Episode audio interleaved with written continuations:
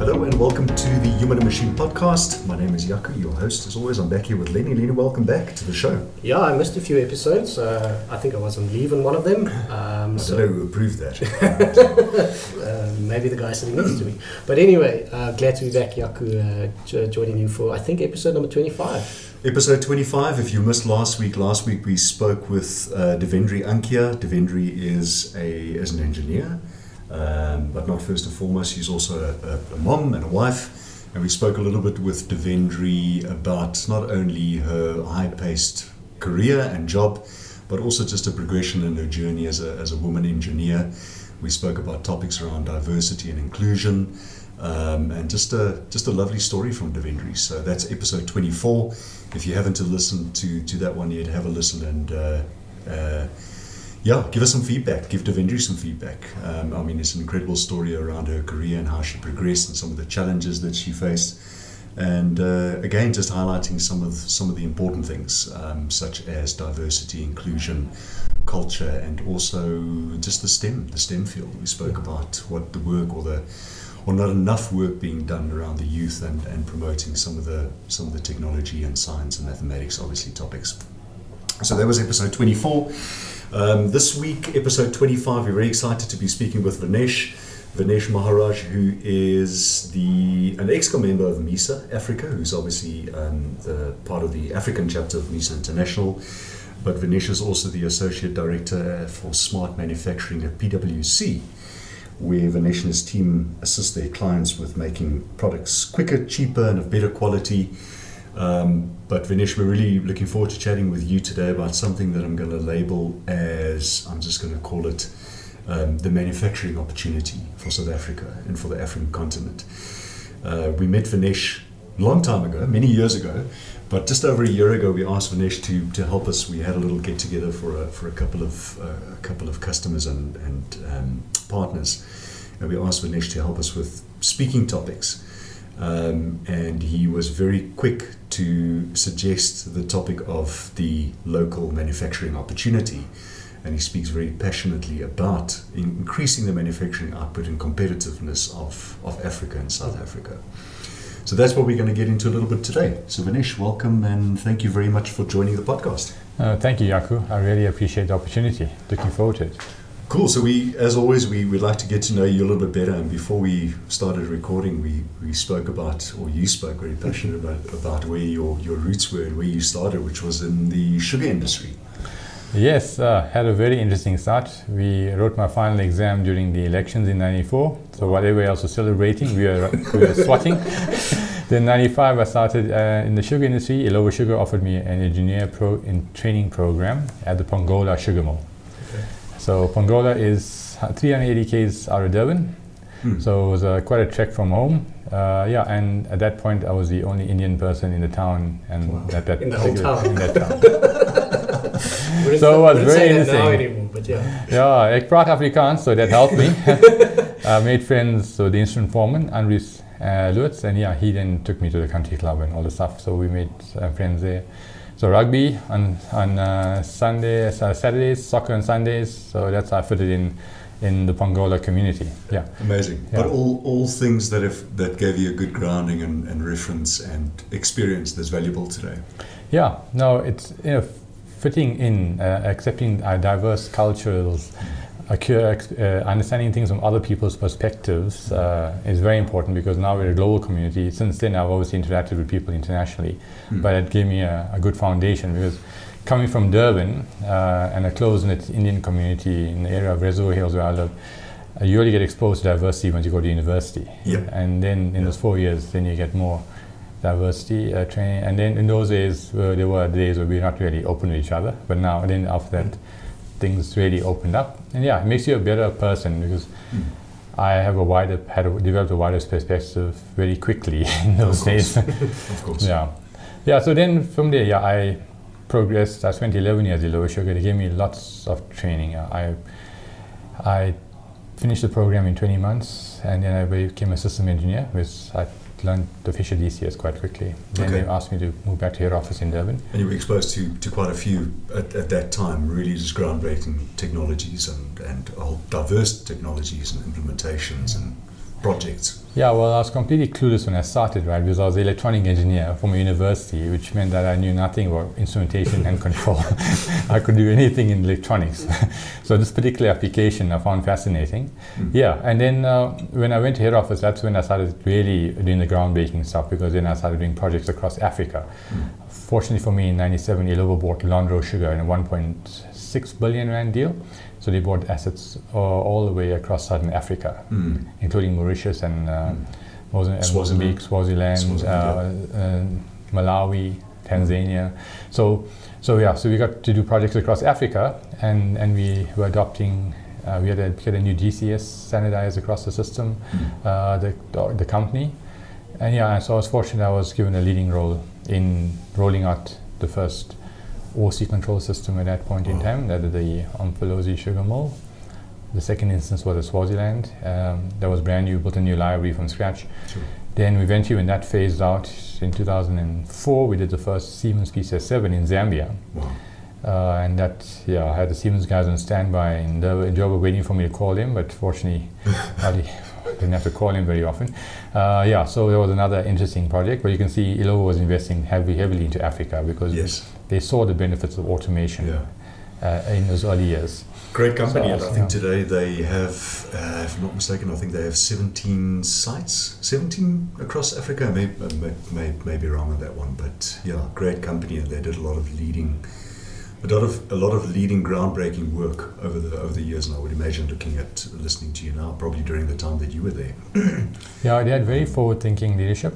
Uh, our leader in our group at that time, Sylvain Surret, was ab- absolute uh, taskmaster and very had very high standards. He standardized things across the 17 operations you speak about. Mm.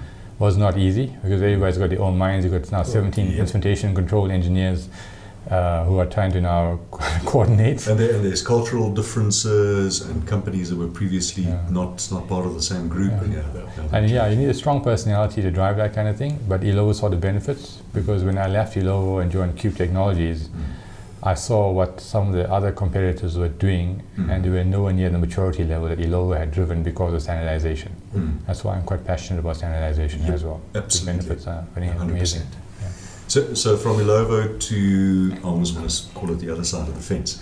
Yeah, uh, I completed my MBA in 2006, and I hit this glass ceiling at Illovo because automation control engineers don't get promoted beyond a certain level because they need mechanical and electrical engineers to do the heavy uh, engineering stuff at the sugar mill. So, so uh, yeah, so uh, I then moved and became I joined Cube Technologies, who was our And you did your MBA in? Natal University in 2002 to 2006. Amazing.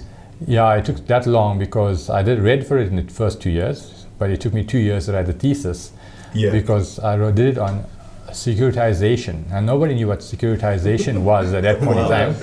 But in today. 2008, everybody knew what securitization was. So I had to wait for a book to come from India. Only six, no, eight people in South Africa knew what it was. So I could have a very small interview set. But I liked doing cutting edge, brown, groundbreaking stuff. I like to push my envelope. That's, Absolutely. and that's why I did it. And it helped me understand financial markets, and it keeps me in good stead today in my other roles because finance is an integral part of engineering because of the return on investment required. Absolutely, as the business driver you often speak Yeah. about. There's always Yeah. a business driver. There's yeah. always a business reason or a business driver in terms of what we're doing and why we're doing it. So that's where I joined Cube because I really wanted to make sure I could apply my knowledge. I don't. I believe that getting trained is one thing, but if you don't apply that knowledge, you might as well not be trained in it or get that knowledge. So I always. So I, the first step is when I finished my 2004 coursework, we started a tile company with my brother-in-law from scratch called Red Tile in Ballito. Zero base, no customers. Put Ti- home tiling. for floor and wall tiles. My brother-in-law was a floor, uh, was a, had 12 years experience in that area. Uh, he wasn't happy in his company. I wanted to cut my teeth in business, and I couldn't do the logo just corporate. Of So, course. so we started this business in March 20, 2004. First month we could not pay bills, so I took an overdraft after putting my life savings in startup costs. We took an overdraft, and I came back from one of my trips Mm, We had to pay the bills at the end of the month. After that, from April onwards, the business survived. I never but- knew that. yeah, uh, no, I had to, you know, you have to take some risks. So, yeah, then in December that year, we started, opened the second branch in Stanger, and it took Wow, off. Yeah, that's no, we're amazing. happy. Yeah, so yeah, we, I was involved with that right until 2012. And when I joined, sorry, 2014, until I joined Yokogawa, then I had to divest because of their rules. Okay. Yeah, so I did started businesses from scratch, took the pain, uh, and uh, put money down. So you know when you put your own money down, as you well know, Yaku, I'm sure your shareholders, it's a bit painful. So yeah, so then applying the knowledge let you learn serious lessons. And Yeah. so when I went to Cube, I knew I turned I had to start that that business also was not in the strongest position. They had a lot of potential, Mm. but uh, it wasn't being leveraged. Okay. And yeah, so uh, I helped grow Get Cube really well positioned. We won lots of awards. We Yeah. quadrupled the turnover in the first two years. yeah. Um, because we just, once again, putting the right standards in place, getting people work in an organized manner. Those fundamentals are there. I always go back to basics. Um, I don't like doing any very fancy stuff initially until the fundamentals are in place. Yeah. So all of those, in all of those roles, there would have been a there would have been a thread, or there would have been a um, a, a common a common notion of using technology to try and understand how to better improve processes and enable people. Um, Exactly. and then that, that would have been common across all of those all of those roles. Yeah, so like I was already invo- involved in MIS systems at Illovo, right? Because we had these So MIS, uh, sorry, Vinesh, we, Yeah. we often we often use a lot of TLAs on these podcasts, three letter acronyms. So so MIS is um, information system. Management, So yeah, management information manufacturing system. Yeah. So uh, because Illovo had diverse assets across the African continent, we had to know what's going on in these different sugar mills. So we had reporting. Uh, so we had to have, so we had to integrate with many other systems to bring the reporting back. The directors had a meeting every Monday morning, and they need to know what the results of all the sugar mills were, and that's Yep. why we went to a well-known historian company to help us integrate that information across different sites. But we also had local reporting on, on the SCADA system we implemented. Um, and so that was my first exposure. Then we had theft on the weighbridges at the sugar mills. Okay. Uh, people doing also shenanigans with both cane and finished sugar. Uh, uh, so we had to automate the sugar mills, connect up that to the ERP systems, put in cameras, all sorts of controls. So that was my cutting my teeth in the information system and connecting the process control world Hmm. with ERP These systems. And, And visual. understanding the value of information at that Yeah, time. and Yeah. camera systems, analyzing images, all those kind of things. We did a very interesting project, counting bags of sugar, once again in Zambia with camera systems Yeah. and different identifying as a different kind of bags. That was this 2001. I, I recently saw. I can't remember what application it was, but I saw somewhere there was a um, there was a there was a company. I think it was in North America where they actually do landfill sites, Surveying, and they yeah. use drones with various camera technologies to understand the density of the of Of the the of the landfills Mm. to understand the capacity and the and that's actually being integrated into their into their um, SCADA. I mean that's amazing. So um, all of these sort of understanding what is important, what's being tracked, what's being reported on, what's what in what decisions are being made based on what information, using all of that knowledge, all of that process knowledge and understanding today in your role. And that's essentially what you do within smart manufacturing is understanding how to use and apply all of everything that's available because there is a lot available and how to apply that and make information available, better decision making, and ultimately return on money spent. So this Industry 4.0 4II Yes. is hype now. Mm. It's not that you and Our I. DVD is around here somewhere. We've got Oh, yeah. Industry 4.0 It's something you DVD. install. Yeah, yeah. We, we just install it every now and then. Plug when and somebody play. needs We just throw them the DVD. Version 2.1, I think. Yeah, so it's so sad, but you know, you and I have been, in, we've been in, all of us have been in industry for a long time, right? We know Industry 4.0 started with Profibus way back in the early, late 90s. It's not and we are then getting information from uh, like uh, electrical devices, and then the Profi uh, Net came out, and uh, and then uh, s- when Profibus for PA, and we started getting all the information. So now this what is, is hype is stuff that we've been doing. Is this is the cloud has become a big enabler, right, to that.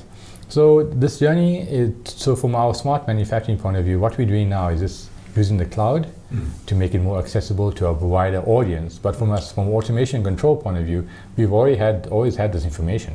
It's Mm. just been locked up in our historians and in our SCADA systems, and management didn't realize the value of converting that data into information and then giving them insights for better decision making, which is what we now do in smart manufacturing. Absolutely. I think, and I also think a little bit in the, I want to say the olden days, but in those older technologies, it was also not that accessible for those people to actually get it out. Correct. There was a little bit of proprietary protocols, and you know, you had to have some skill to. We had to use Couple of black DE boxes. to, yeah, to get stuff out of exactly. It wasn't that easy, and I think the technology is actually also catching up. It's stuff mm. that we've been doing, but the whole notion about using open standard technology to get data out of these stories, it's mm. making it easier for that data to be available through the entire organization. Yeah, and now the leadership appreciates it. And that's what we're doing now in, in smart manufacturing is we call it connect and optimize. You connect absolutely. You connect people to people, you connect systems to systems, And machines to machines. cheap networks, cheap devices, it's Yeah. it's more more possible than ever. Yeah, like Ethernet's become pervasive even in Mhm. automation industry now. And, MQTT, Yeah. uh, the, all, exactly. all these protocols and comms. Yeah. and the cloud is subscription services from any you pick whoever, like Google, Microsoft, whoever. Those, it's now a platform as a service, software as a service, no large imp- investments, no large deployment costs. You can purchase a quarter of a server, of uh, 20 Mm. megabytes of RAM, or even and then scale it up overnight if you want to. It just depends on your budget, right? Yeah. So that's that's what we see the trend going towards, and that's we see that the gap is in, in the market in South Africa is that our maturity level in manufacturing is quite low Mm. uh, from two perspectives. From a lean Six Sigma point of view, Mhm. we interact. We haven't got those basics down to eliminate the waste. Mm. Uh, we did a project last year with a client. Just by applying lean principles, we increased their throughput by 22% without one cent of capex being spent. Wow. Because setup times reduce, Yeah. tea breaks, lunch breaks, Yeah. uh, wasted uh, uh, break time and breakdown. Now, maintenance maturity in South Africa is another thing. It's very immature. Mm.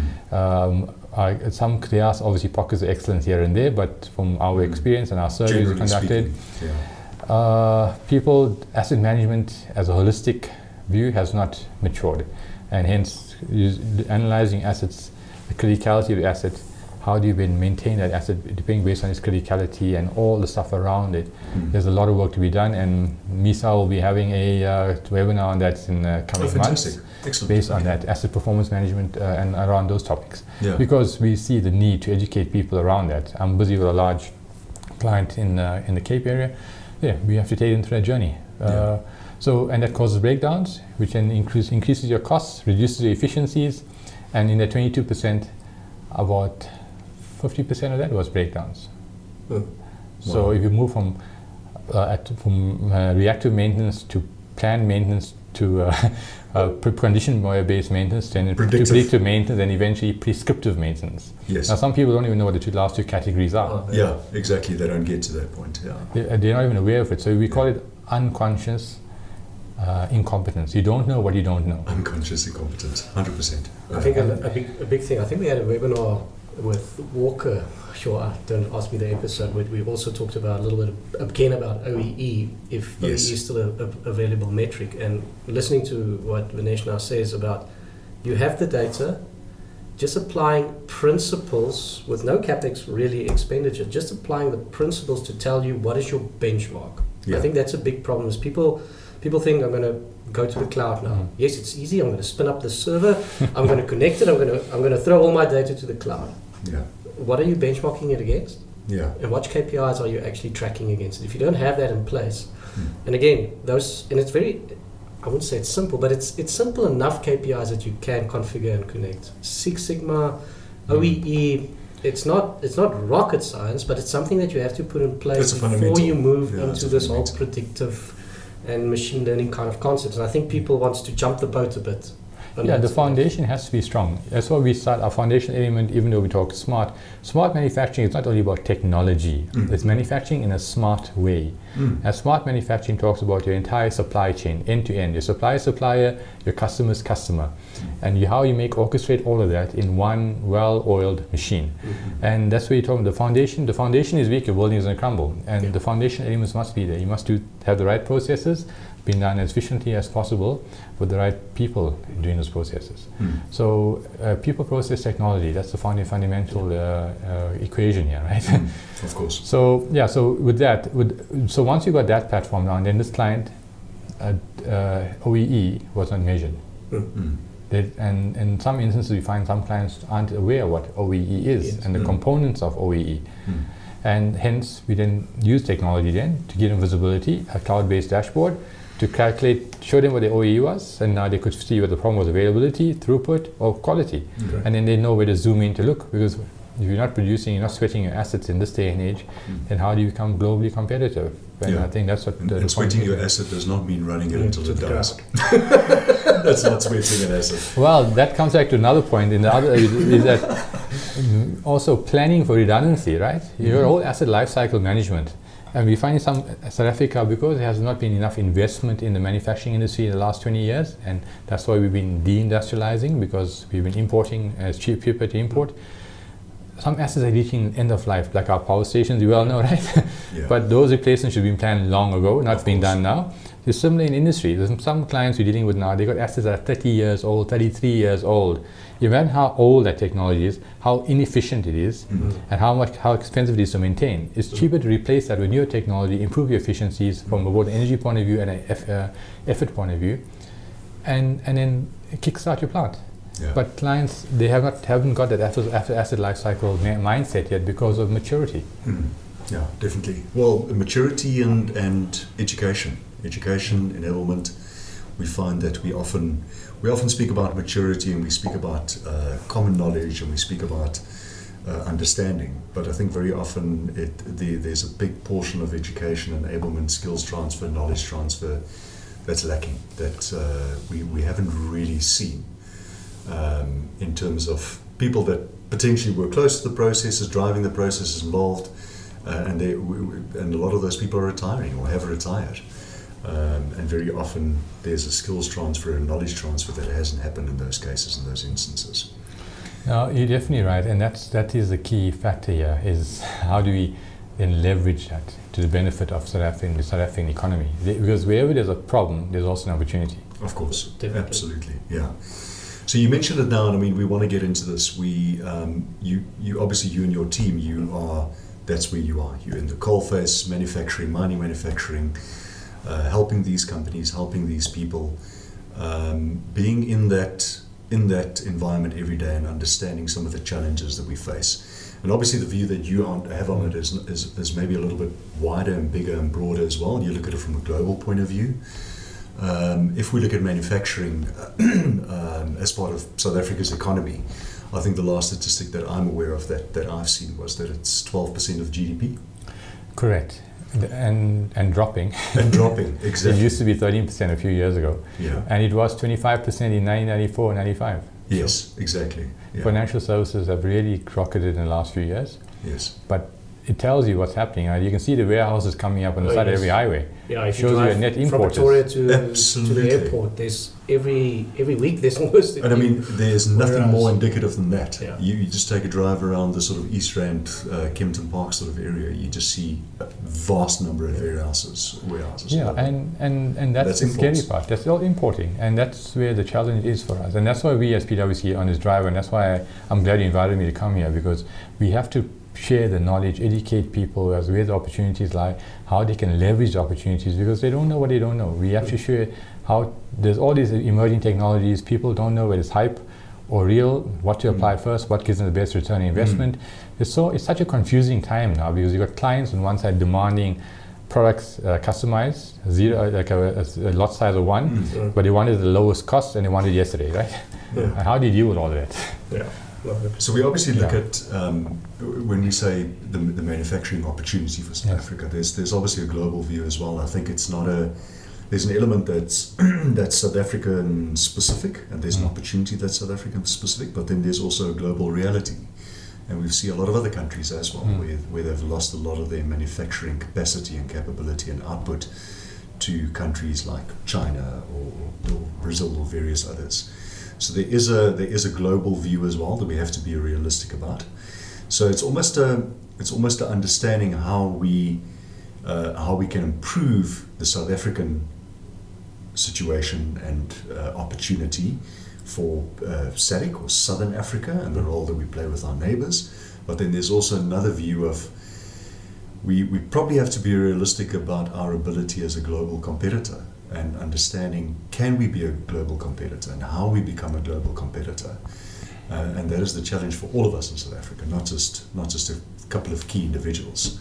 Um, there's probably a, a long-term view in terms of our sustainability as a, as a country and as a nation um, that we have to take on that opportunity as well. Yeah, so you make a very important point here because you look at mature economies, they're all built on the back of manufacturing. Yes. Because of the multiplier effect of manufacturing, right? For every job created in manufacturing, it creates four other jobs in the economy because That's it, it requires raw materials on one end, It's that that, that goes back to farming and mining, Correct. and forward it goes to retailers and then eventually to financial services. That's So right. manufacturing, if, uh, you can look at even the UK, although they've now matured to a, finan- uh, a tertiary, tertiary services economy, they're built on the back of manufacturing. The US, strong in manufacturing. The East, all manufacturing challenge. here. So we will not get our economy kick-started That's if we don't fix manufacturing. we have to get manufacturing right. Now, how do you become globally competitive, right? Mm. Unit prices, right? Mm. We have this ambition in South Africa to do import replacement. We'll talk about the stats later, but this. But how do you do that? You have to have a competitive price point. Unit price must be comparative to what's being imported for it to make economic sense because the current business model of your, cus- uh, your customer is based on that unit price. If they buy higher, ex- higher from you, they're going to pass the cost on to their client. Yeah. Is their client going to, the customer going to, end customer going to keep buying from him or go to another competitor? And it's a sad thing in South Africa is that we don't have the local pride.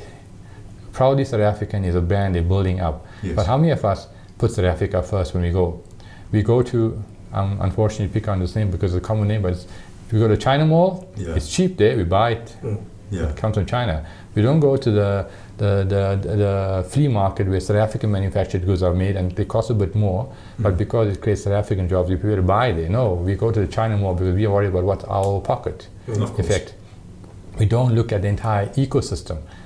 So money go rather go out the country and keep give it to a person you pay maybe ten percent more, and and keep the money in the country and help grow that person. Eventually, that person's price will come down because they get economies of scale. Yeah. So so that is our fundamental challenge, right? So in my view, uh, what we need to do is in South Africa is you have to do two things: bring down unit costs by improving efficiencies, Okay. and you can only cut costs at a certain point. I, I just quickly want to pause on that unit cost. Where, what role does the availability and cost of electricity play in that? And the availability and cost of um, competent labor and, and people play in that unit cost? Yeah. Now, well, the electricity obviously is significant because Yes. if you talk about OEE earlier, Mm. Availability of plant, no electricity, you probably shut, shut, your, shut your Right. plant down, right? Yeah. But I'm hearing more and more manufacturers becoming independent. They Mm. are going off grid. Uh, one person, my the guy who sold my, installed my solar system, told me you want to help a chicken processing the plant. Uh, almost off the Almost, grid. nearly. Yeah, I'm nearly off the grid. Uh, I just I'm, I'm busy fine tuning my system so, uh, before I go off the grid. So I'm He's got some problems with his inverter. His Yeah. Is it? No, I'm sweating my assets, so I don't, I don't want to, I want my strong ROI, so I do it at home as well. So basically, the idea he's they, they every hour they lose, 25,000 chickens don't get sorted. So they went full solar with backup generators completely off grid. Yeah. So that's one solution to deal with it. But if you have the real estate to do it, Yeah. so mines can do it. Lucky this 100, 100 megawatt limit now will in, encourage more of those investments. But the guys who are now in Kempton Park and those areas, they don't have such rooftop capacity, and generators and diesel are expensive. So, so it, it will be disruptive. But then the opportunity there is become efficient. So with the client we helped last year, we showed them the initial brief was double the capacity because that was a nameplate of the plant. But then COVID hit in March, Mm. and they couldn't sell it. So how much, no matter how much of that product we made for them, they couldn't sell it. Mm. So we flipped and pivoted to say, okay, how do we reduce the cost now? Because now it's a cost focus. Mm. So we proved to them you can make the same products in a three-day window instead of five-day, the Mm. same volume. Two days. So you shut your plant down for two days. So if you become more efficient and you still have all these electricity disruptions, obviously it's for certain process industries it doesn't work because once you shut down a process industry plant, it takes yeah. a few days to recover. Recover But people producing in factory automation type thing, producing widgets or in this way, not, there's not too much of processing. Maybe there's a packaging plant or something or blending or whatever. You could do it. You could do it. And, and that's how you avoid the disruption. And it's all about creating more efficiencies. Then you Mm. can have the downtime. And in the downtime, what do you do? Maintenance. Yes. And then you Yeah. increase the availability of your plant even further. Because lots of people are under so much pressure, They run to failure instead of. And that's often why there is no maintenance because there's no downtime. We can't afford Correct. the downtime to do Exactly. the maintenance. Yeah. And that's exactly the situation we had with our client. Is that they were chasing their, their chickens, chasing their tail, uh, uh, running around because it was a vicious circle. Until we asked them to step back, look at asset tactics, look at asset criticality, then plan your maintenance around that. And then within two months, they had one whole week of shutdown to maintain the plant without disrupting manufacturing. Mm. So that's where we have to look at the business holistically. People work in silos, and that's why we talk about connecting is so important. Manufacturing must talk to sales and operation planning, must talk to the boardroom, Mm. and everybody must work in the connected supply chain environment and synchronize everything. Be- Mm. Because everybody has an impact. It's one connected supply chain. Mm. Manufacturing is right in the middle. It plays a pivotal role, but silo mentality does not work. Yeah. Yeah. and I think it's going to become even more critical going forward. I mean, just last week in the news, um, it's it's two plants now. The first plant was Clover in Lichtenburg, citing bad water supply, Mm. bad infrastructure, bad electricity. They want to move that factory. They are moving Astral, They're Astral, the Astral plant down in Standerton, same story. Mm.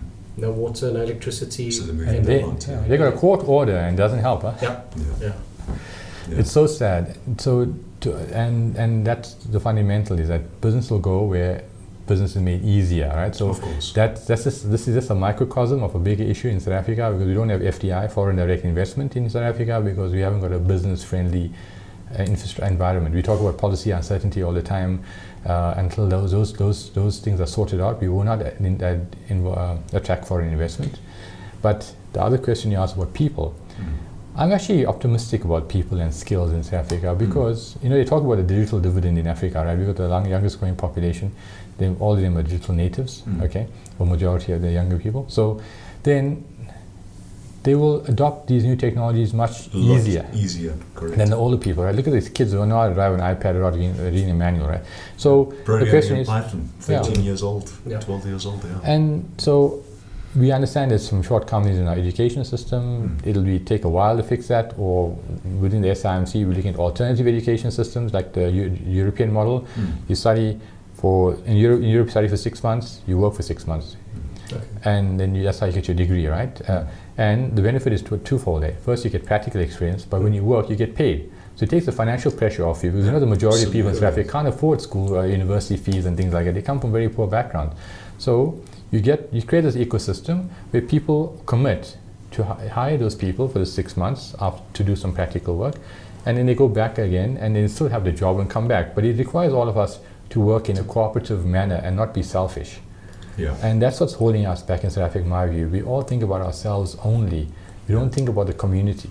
If you look at the Eastern cultures, Japan, Korea, why Yeah, have they flourished? They look at the bigger picture. Mm. What is the greater Nordics, good? Nordics, same. Well, yeah. we talked about it Scandinavian countries. we yeah. talked about it the other day, where it feels that there's there's so so big community in in other parts of the world where people will share knowledge, they will share findings, they will share how do I actually solve this problem. They will share it openly. Um, in South Africa, it's still a little bit of hey, it's my job security. uh, That's what I. That's what I. I did. It's the I, Yeah. right? The I factor, the I specialist, like you always call it. Um, but that's the truth. But it comes like not to be proudly South African. You know, if it's a South African thing, we think imported is better. We don't really give ourselves that credit. Yeah. Look at the Americans. There's an American flag outside every house. Yep. How many of us got flags outside our house? We too.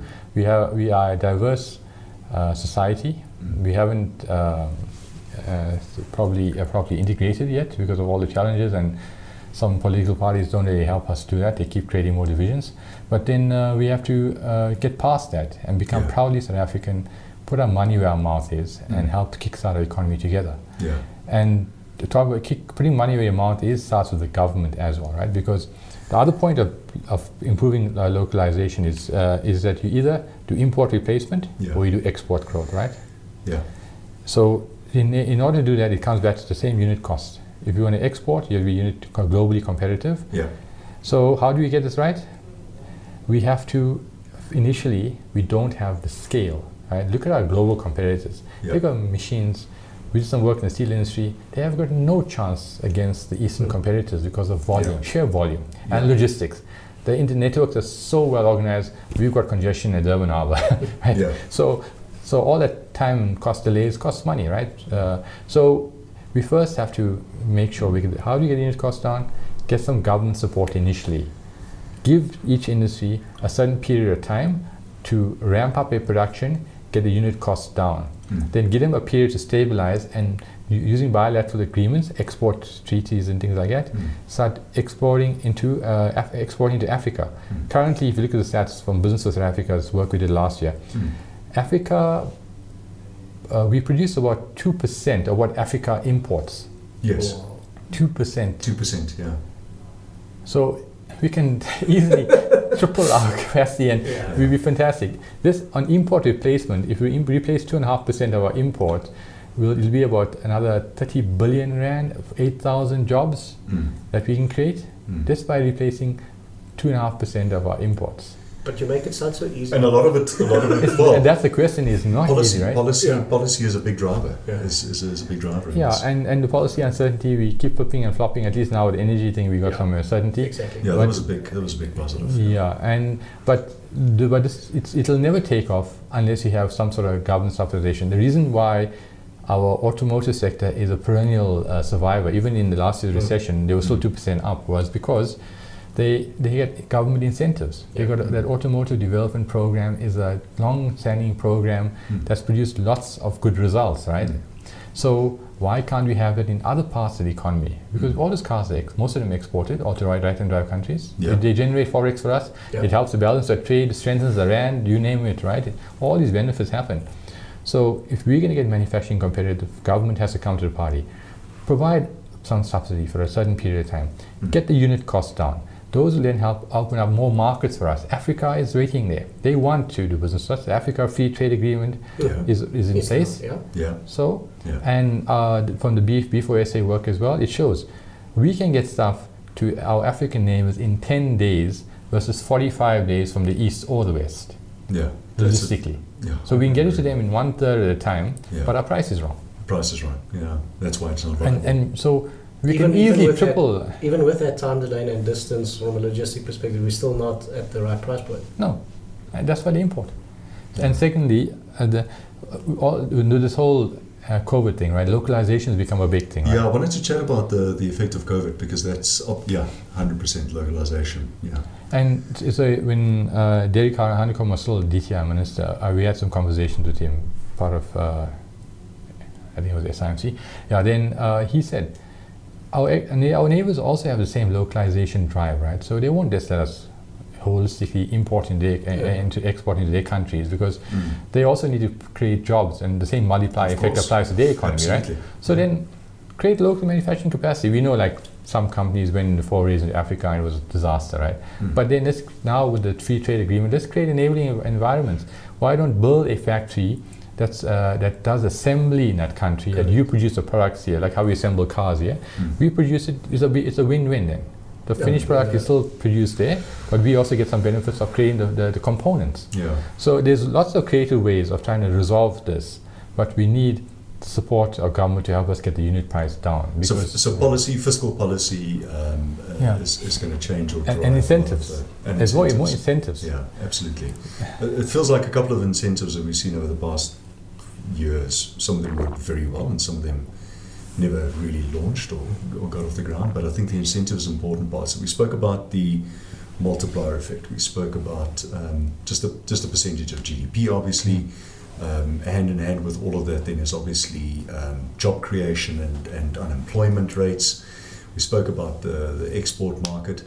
Um, strategic industries. What are some of the sort of strategic industries that's been identified as high impact for South Africa? So I'm, I'm obviously thinking minerals, mining, manufacturing. Yeah. Uh, what, what are some of those industries that that's Yeah, so metals is a huge one, right? We've got large iron ore deposits and things like that. So metal Yeah. processing, vanadium? I think vanadium yeah, is uh, well, even all the PGM groups, right, as well. just the precious metals. Yeah. and and uh, the platinum group metals, we can see the new potential battery technologies and come up with that. Because Yeah. you know, we know with catalytic converters now becoming less popular, that market eventually will die for platinum, yeah. but you have to find alternative uses for it.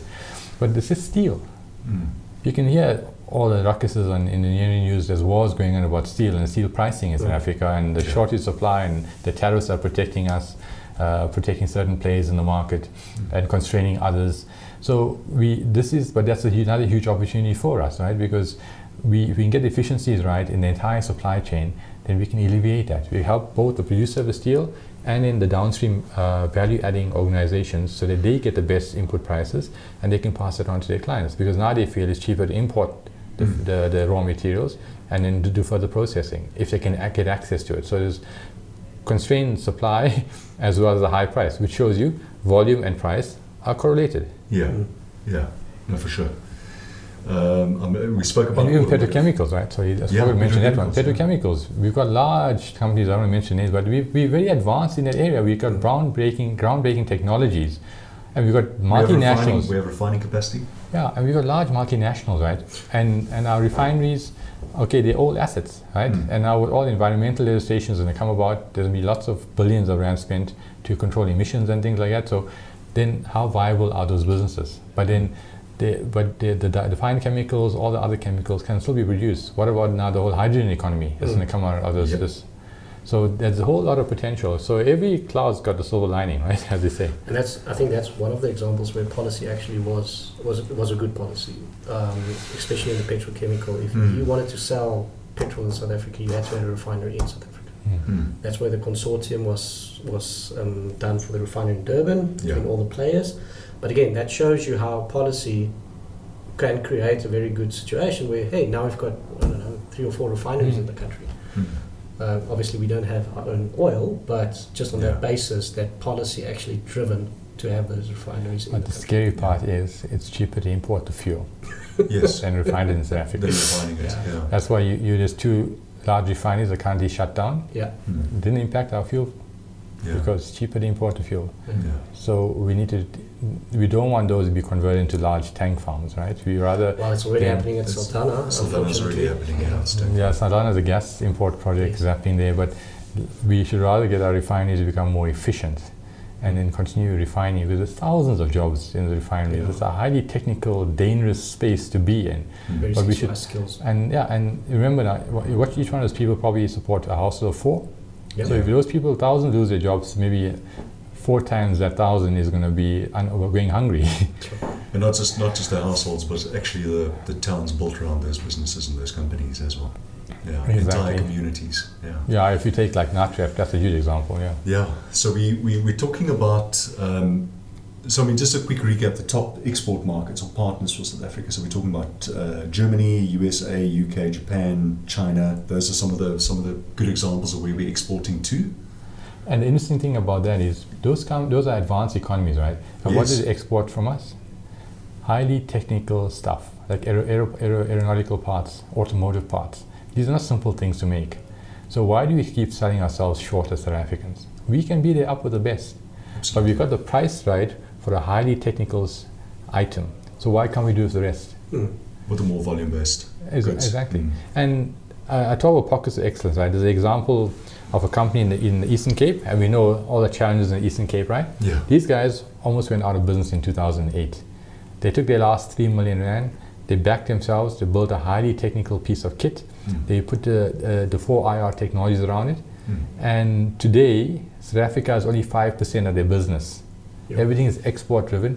They commission using augmented reality, they design using digital tools, and they, they, they sell, supply all over the world. They're fully 4IR, Industry Mm. 4.0, and that gives them a competitive edge. Yeah.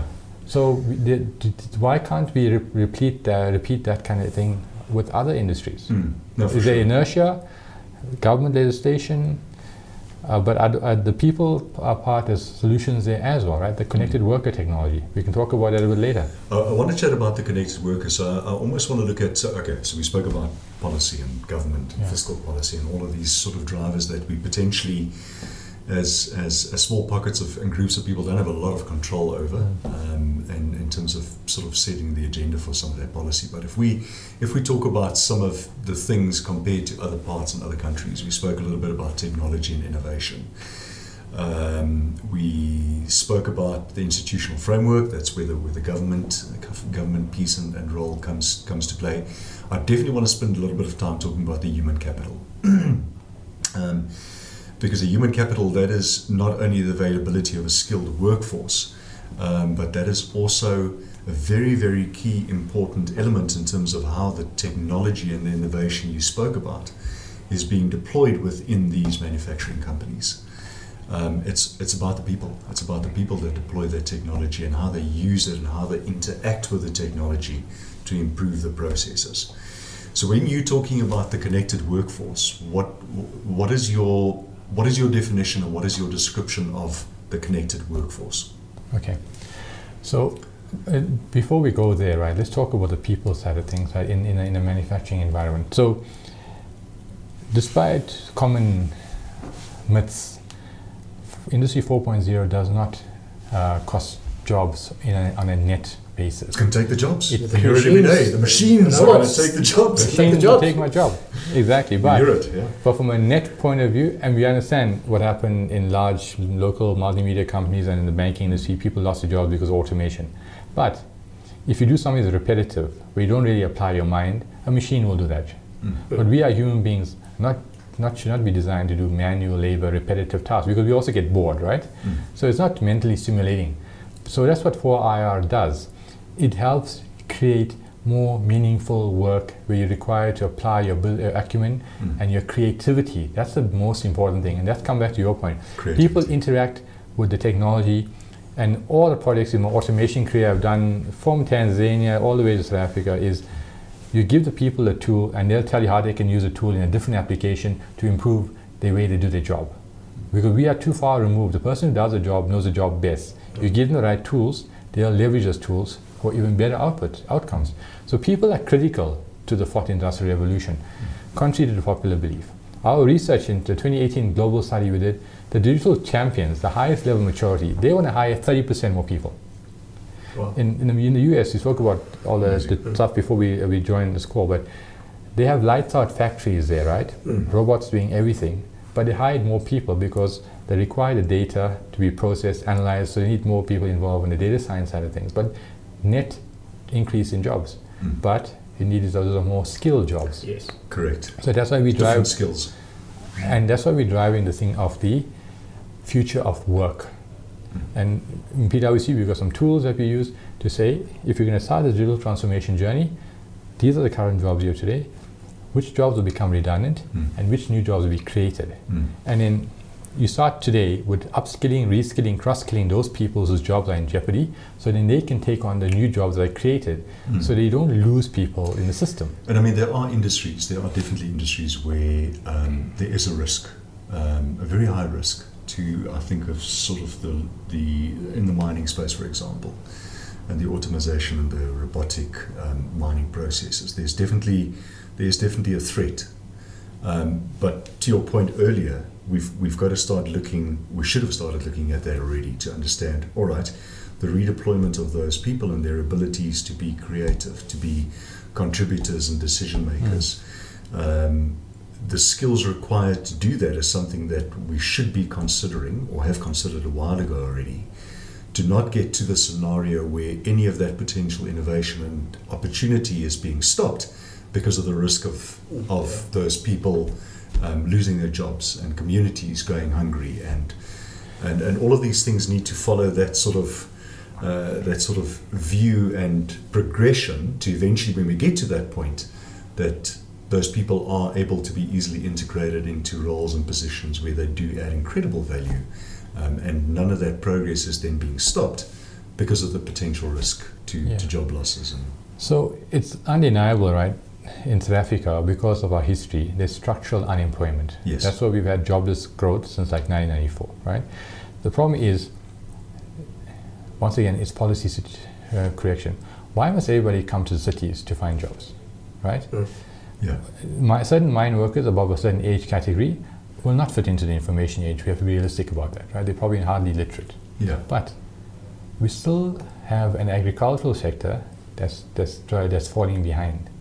Why not upskill those people? It's also out in the rural area where the mines are, and move them to the agricultural sector. Get our whole land reform thing sorted out. Get them, uh, get us back to being a large exporter of, of uh, agricultural goods, and the and, and, tho- industry and those people can easily move there. The agri industry, uh, interesting enough, is one of the industries where we've seen really good growth, um, positive numbers at least over the last little. Yeah, last mining, of agriculture, quarters. and government were the last. In uh, according to the Yeah. PwC's latest economic report, mining, agriculture, and government had growth. Had growth. Yeah. Manufacturing did not have growth. No. But look at food and bev. Mm. It's one of the most robust It's 24% of South Africa's manufacturing capacity. Very resilient industry.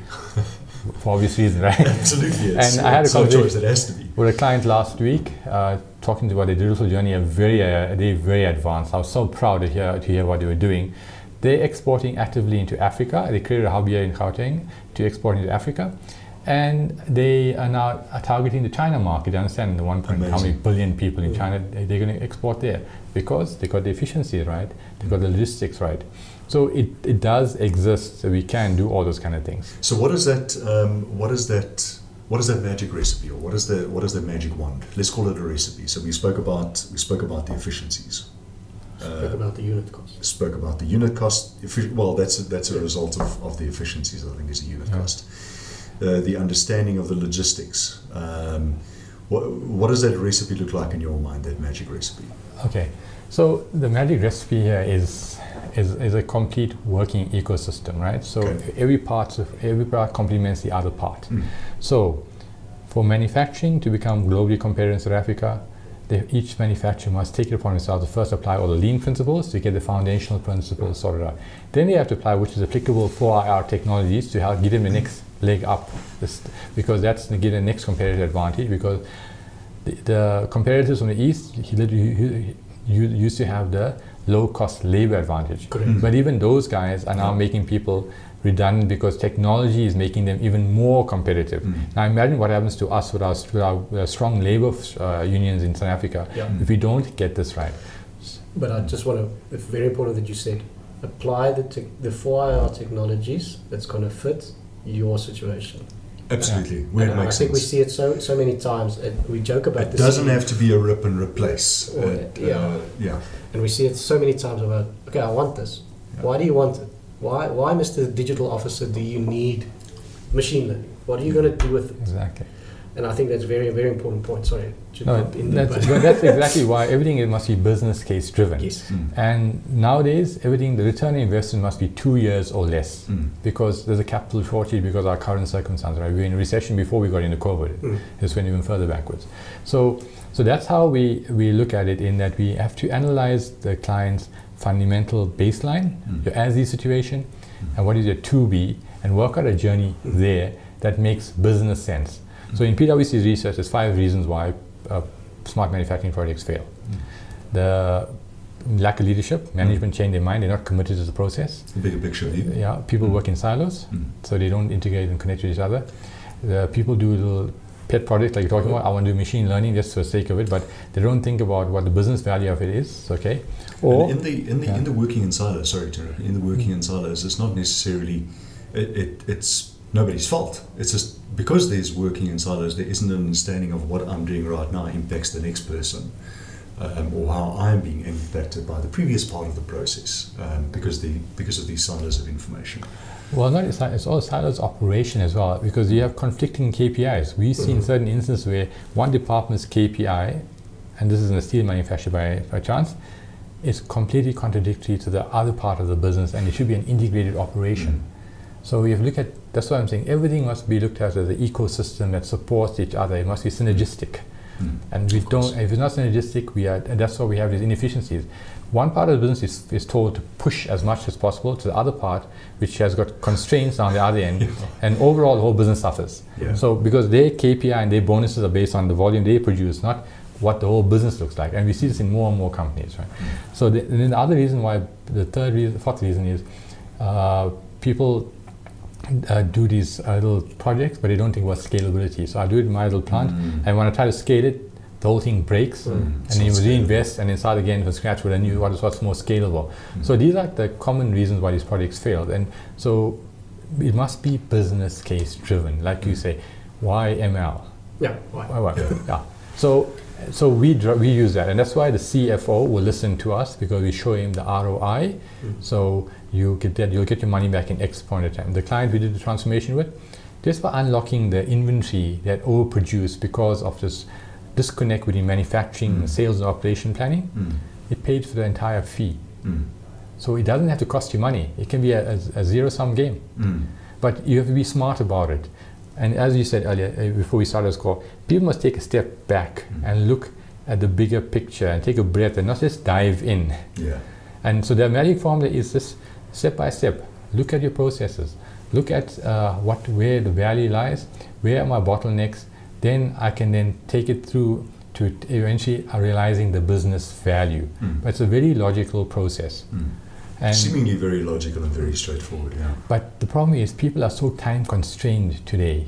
Yeah. They haven't got time to get up uh, and and and, and look at the what the bigger picture is and where the opportunities lie. Well, the So- reality, the reality is, it's like it's like running a hundred meter. When you're doing the hundred meter race, you you you you're sprinting and you're going for first spot, and then halfway through the race, you realize you're wearing the wrong shoes. You've got your boots on. Yeah. You can't stop to change your shoes and put on your running shoes. So you just carry on running with your boots, Yeah. where where and, and you just caught in that cycle. You just caught in that cycle Yeah, and I went through this when I when I joined Cube. The the reason I manage Cube is not because I'm the smartest person around, is because I, I looked around and said this company is in, in famine or in Mm. feast, like all project companies. yeah. And Seems somebody to be the trend, right? somebody needs, to be, somebody needs to be looking ahead Yeah. Yeah. and creating the pipeline of business. And not that I finished one project and I'm looking for the next project. So I took a step away from the engineering side of things. I delegated that to the engineers, and then I looked at the business development and looked at the horizon, and started creating that pipeline to make the business sustainable. Then you create also SLAs to create sustainable Mm. uh, income um, uh, for us to pay help you to fix costs on a monthly basis, and that's how you become. But the leadership there were engineers looking down, loving to program, but not looking at the next thing. So this is what we need in South Africa: is leadership is take, take a step back. But Mm. I had a conversation with a client yesterday. We are too busy Mm. to even uh, help try and think, figure out how to solve this problem. We don't have enough bodies. Yeah. People are off for COVID, this and that. Yeah. So if you haven't got time to solve the problem today, it'll still be there tomorrow, Mm. in a year's time. So you have to consciously make time for this. Mm. And unfortunately, it requires investment in a person Mm. who has that vision. And now they're creating this whole digital officer or industry 4.0 officer or whatever. It doesn't have to have that fancy name, but let's take one person. Even the CIO can do it. Uh, historically, CIO has been more on the financial side of things and managing. Mm. Uh, but now they should be looking at how strategically how to uplift the business, make the business more competitive. They should be. So we are more tactical in South Africa, even at some executive levels, Yeah. than strategic. Yeah. And we understand things are changing so fast. Strategy is no longer five years. Normally nowadays, maybe every three years you need to Yeah. revise the strategy. But at least have a three-year view. Not, Mm. I mean, survival for today and today only. Like the maintenance example I gave you. Run to failure because there's no time to maintain the plant. But then that catches you out, catches you out every single time. Of course. Take a step back. There's a good story and history around that one. So Henry Ford did not pay his maintenance people the amount of time they're actually on the plant floor. Mm. They paid him the amount of time they actually sit in the break room. Yeah. Mm. Uh, and that's a classic example. Yeah. So- I mean, it's, it's actually quite a simple reliability. when you think yeah, that's yeah. it. So the Such a more, simple thing. That's such a simple thing. Yeah. The more time you actually reliably fix my plant and spend in the break room, wait, then the more you I pay. And that was in the early 30s, right? 20s. Exactly. Yeah. yeah. Yeah, so our mindsets haven't evolved. So we have to go through this process. Look at our tools, look at our solutions, whether it's digital or not digital. Everything doesn't have to I be think digital. That's, that's also yes, exactly. It Exactly, doesn't have to be something you install or Yeah. capital invest, as Or you said. new, a new, a new license or a new DVD. Or, yeah, or a new It's all- software it's all or hype. PC or yeah. Yeah, and even the, the tools you you guys sell, right? Those tools are enablers. Yeah. because visibility is lacking. Mm. And the power of your tool, it's cloud-based, it connects to everything. So that's what you need, visibility, and that's maybe you can classify as a digital tool, but what is it enabling? Mm. Non-digital solution because you can now make information timelessly and the correct decisions, make decisions because the information is available at the leadership level. Mm. So then once you move that, then you can reduce all your losses. You can then have a greater business impact, which is like improve your quality, your machine performance, or even nowadays, energy and environment are becoming very hot topics, right? Because of the whole. ESG scorecard, environmental, sustainability, uh, social, and governance, right? Your ESG scorecard, a lot of financiers are saying, if you don't follow your ESG scorecard right, we're not going to give you capital anymore at a good rate. We're going to start penalizing you on interest Mhm. rates and things. And rightly so. I think the I think the sustainability has been recognised as probably probably the most important is the Yeah. sustainability. Um, I- you know everything everything else as as uh, I mean to be very philosophical about it, just just as responsible human beings of, of, of citizens of Earth, that sustainability, um, environmental and sustainability view is ultimately the most important. Yeah, but sustainability goes beyond environmental, right? Of course. Because we don't treat our people right, they're not Mhm. going to stay with us. Yep. We don't give them proper health and safety environment, if you don't have a social license to operate in mining mining place, um, situations, then people they've got nothing to lo- lose when that mine shuts down because they're not getting any benefit anyway, right? So, Mhm. so we have a look at sustainability, and that's why now we're going to come up with some. And PwC has released a new strategy. So we sustainable smart manufacturing Okay. because that's we have to look at it uh, once again ecosystem view. Yeah. Yeah. Every, because if you if you just manufacture, we let me finish the other part. But once you achieve the the business impact, then you achieve your business goals, Yes. which is improving your output, reducing your manufacturing costs. Once again, unit cost manufacturing. So that's like the journey you take you you go through. Start at fundamentals. Look at your baseline. Look at lean principles, and then go digital later. Yeah. But then, yeah, getting back to this point about sustainability, if uh, you do you manufacture in a smart way, Mm. you reduce your environmental environmental impact because there's less rework, Mm. less emissions, less energy consumed. Mm. So you, this whole net zero commitment people are making for 2050, Mm. you can start achieving that. Mm. But then, in following the smart manufacturing journey as well, you upskill and empower your people, so your people get more rewarding work. The loyalty then creates. You also create a, a pool of more skilled people Mm. right? Mm. So, so that's how all this starts interlinking. So, t- because then the financiers see the benefit, and there's research done, I think BlackRock, that the companies that have got a high ESG scorecard have the highest availability, the highest throughput, the highest profitability. Naturally, yeah. Mm. But those guys took the step back. Mm. And then let's go back to the people that didn't answer the question about the connected worker, right? So Mm. the connected worker is, I think, fundamental for South Africa. In my view, in South Africa, there's a couple of, there's three things we probably need here.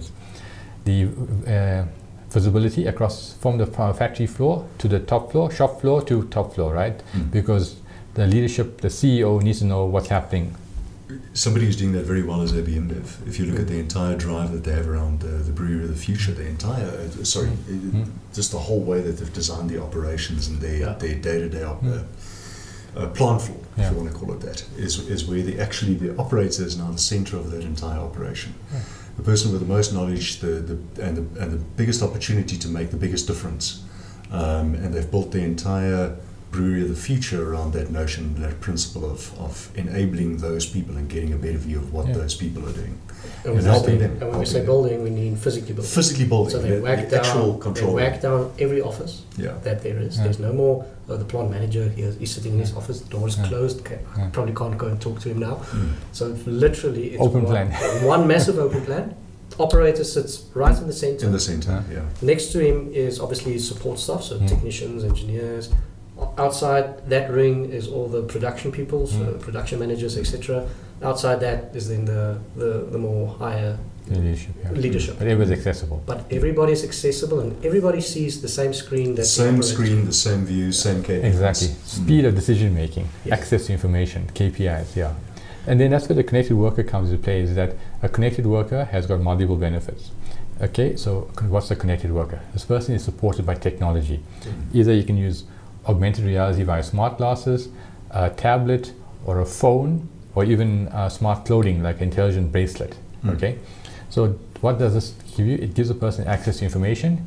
It helps them uh, connect to uh, processes. It also then gives uh, helps us uh, track their what they are busy doing. Right, and not Mm. most people are not comfortable with that, but but it's to, for accountability. You need to track people. Okay, so the question is, so how do you do it? They by using smart glasses, you can provide remote support. Mm. So in South Africa, we know we've got lots of machines we import from overseas. With COVID, people can't travel yet to support it. So what? Smack on uh, smart glasses, connect to the guy in the other end, the OEM.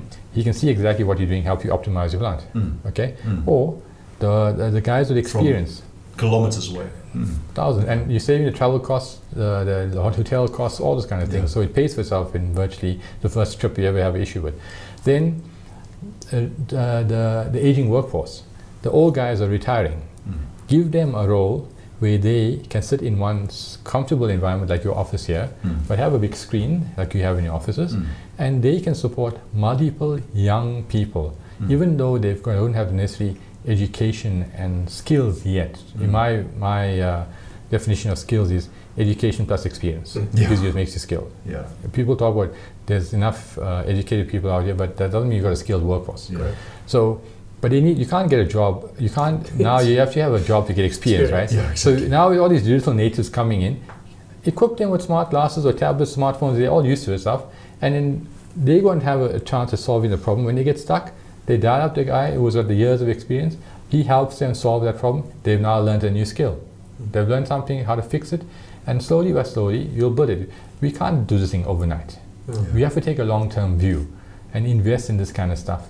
And that's the only way we'll get it right. So that's, and then either use a tablet to help them remotely support or the glasses or whatever.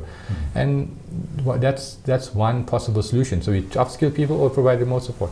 Um, to me, that's fundamental. The third thing is IoT. Mm. It's, it's, a, it's like everybody's talking about it, but IIoT is also important because if you look at predictive maintenance, Mm. once again, reliability of plant, buy cheap sensors, stick them on your machine. Yeah. Don't worry, you have to wire them up to your PLC. Don't have to check if you've got spare IO cards available, uh, enough memory in the PLC. Just stick it in, connect it to the cloud, bring it back in your system, Yeah. and then you can see what's going on. Okay? And be like able, making be able to access that data immediately. And, and it's not it's not for tripping, interlocking. Obviously, you still follow the traditional way, but this is for maintenance purposes. See the vibrations going high, the temperature is going high. Yeah. Uh, uh, then you can start planning ahead, and then once you've got the data and you're accumulating for years, you can start looking at Mm. predictive stuff because you can see this combination of events led to that failure in three weeks' uh, time. Mm. So when I see this again, I warn you in three weeks' time you need to do this maintenance. Yep. It's lo- very logical, but we don't take a step back to figure out, and we don't take the time to first start gathering this information. But by the way, most of it's locked up already in our SCADAs and our historians, right? Yeah. we just haven't accessed Exactly. it. It's there. Exactly. Yeah. Just got to be able to access Yeah, it. we have some, lots of companies got long-term archiving. I put that in in early 2000s in other countries. Mm. So we have to really uh, go back to basics. That's my message here, right? Yeah. There's nothing much more we can do, but we need the government support. That's the summary. Yeah. I like um, a couple of things that you said that I that I really like. Um, I like the bit that you spoke about. Yeah, we've got to wrap it up. We've been we can probably speak for another couple of hours. Um, the first thing that you said was um, being selfless, stop being selfish and being selfless. And I think in many ways, you know, you can only you, you can only be something to somebody else if you're something to yourself first, Mm. right? So I think a lot of people. Um, I'm hoping that a lot of people work off their premise, and that's where they start. You can't give what you don't have. Yeah. Fill your Absolutely. cup first. But but I, I, a very important point that you made about us being uh, more proudly South African and being less selfish, and, and I think there's got to be a realization of that, and, and there's probably a couple of reasons for that thinking or that that behaviour. But absolutely, I agree with you. The second thing that you mentioned is the is almost to take a stoic view on this thing and worrying only about the stuff that we can control. I think the government policy, drive, um, uh, benefit, all of those things are very, very important. And to, to a large extent, we can control it, and, and to a large extent, we can't control that. And then the third one, which is something that we feel quite passionate about, that we, we with our very small community that we have in trying to understand what we can control, is, is exactly that the community and the involvement of community and the realization. You know, we have we have really clever system integrators and partners, amazing customers. Um, it seems like there's a general a general understanding of wanting to do that, but not necessarily knowing how to start and where to start Exactly. and how to do that. And that is a stumbling block. yeah, and that's the bit that we we're seeing in terms of, all right, we're on board, but how do we, where do we, and who do we start with? Um, and I think that's why we have organizations like MESA and organizations, or a very important part of those organizations, is also to help identify where to start doing those things. And that's why we are running this MESA webinar series every month to make Okay. sure we educate people It's because manufacturing execution systems are critical to the fourth industrial Correct. revolution. It helps you connect is. to ERP, to your control systems. And get that Yeah. into in Yeah, so we talk about view. PQI and production quality, inventory, and ma- maintenance, right? Yeah. Those are critical to connect to have one source of the truth. Do away with Excel spreadsheets using an MES to connect everything. Mm. But you can, if you're not ready for an MES because that's quite a, a large investment, just connect with the cloud-based dashboarding and Mm. connecting the databases until you get the maturity level where you can. yeah. And some and the tools you provide can help. There's other cloud-based tools that you can have that can do that as well. But the tools are available. You don't need a huge transformation. Mm. Start Yeah. step by step, but do the business case. Yeah, absolutely. Do the business case and see where you can get these small victories um, by. And there's a doing lot of learning. And that's exactly why it's very important. When you get the small victories, you get the confidence of the financial players. Yes. The CFO says, "I'm not throwing money down a black hole because I pay, I gave you X million for that SCADA." but what? Where's the return on investment on that?" If you are paying million for a SCADA, by the way, you're too much. Well, we are going to pay a million for your SCADA, right? So, uh, so basically, if I invested in that system, why, why am I not getting the return? It's so Mm. intangible in the automation control business historically. Yeah, of course. But now we can Mm. because we're unlocking information to higher levels. They can see the benefits immediately. Mm. So it's not difficult to build business cases anymore. Yeah, the realization of that benefit is much faster than what it was. Yeah. Awesome. Um, yeah, geez, we can probably probably talk for another couple of hours. Vinesh, thank you so much. Any any closing thoughts? Any um, any advice? Any? Uh, we're obviously going to share, if it's okay with you, we're going to share the um, uh, the webinar, or uh, sorry, the the, the link. Uh, to the session that you mentioned, I think that's going to be a very valuable one. We'll definitely share that as part of the description. Uh, any any closing thoughts for us? And well, thank you first of all for giving us this platform. We're really passionate about educating the community in South Africa in particular.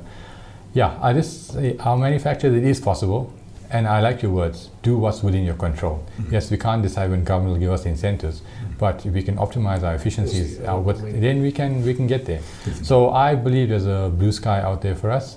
There's lots of potential. We just need to harness it and change our thinking. Absolutely, I agree. Can't agree more. We we are South African after all. Uh, Yeah. We we are a resilient community, um, and you're right. I think as as many challenges and uh, there are, there are definitely opportunities, and I think it's the it's the it's going to be the coming together of minds and the will and the communities that's going to change that definitely. And in the meantime, we'll all do our part. We'll all do our small little part in, in hoping to affect some of that change and being a little a little bit of a change maker uh, in our own Yeah. right. As Gandhi said, right, be the change you want to see. Not Absolutely. don't be for, wait for somebody else to be the change. You want a better world, you start acting in a better way. Absolutely. And Yeah. speaking to everybody that's listening to this, by the way. Love that. Great closing thought. Thank you very much for that. And thank you for your time. I really appreciate it. And we'll, we'll be sure to share, send, uh, share that link. Thank you. Thank you very much. Have a great day.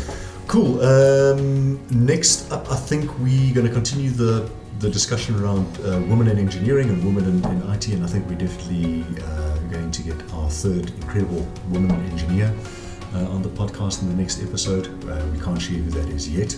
I think there's some paperwork to sign. Yeah. Uh, but that'll be for episode 26 then. This Yes. was episode 25. And as always, we have got any comments or topics that you like us to, to do in the podcast, please shout out to podcasts at element8.co.za.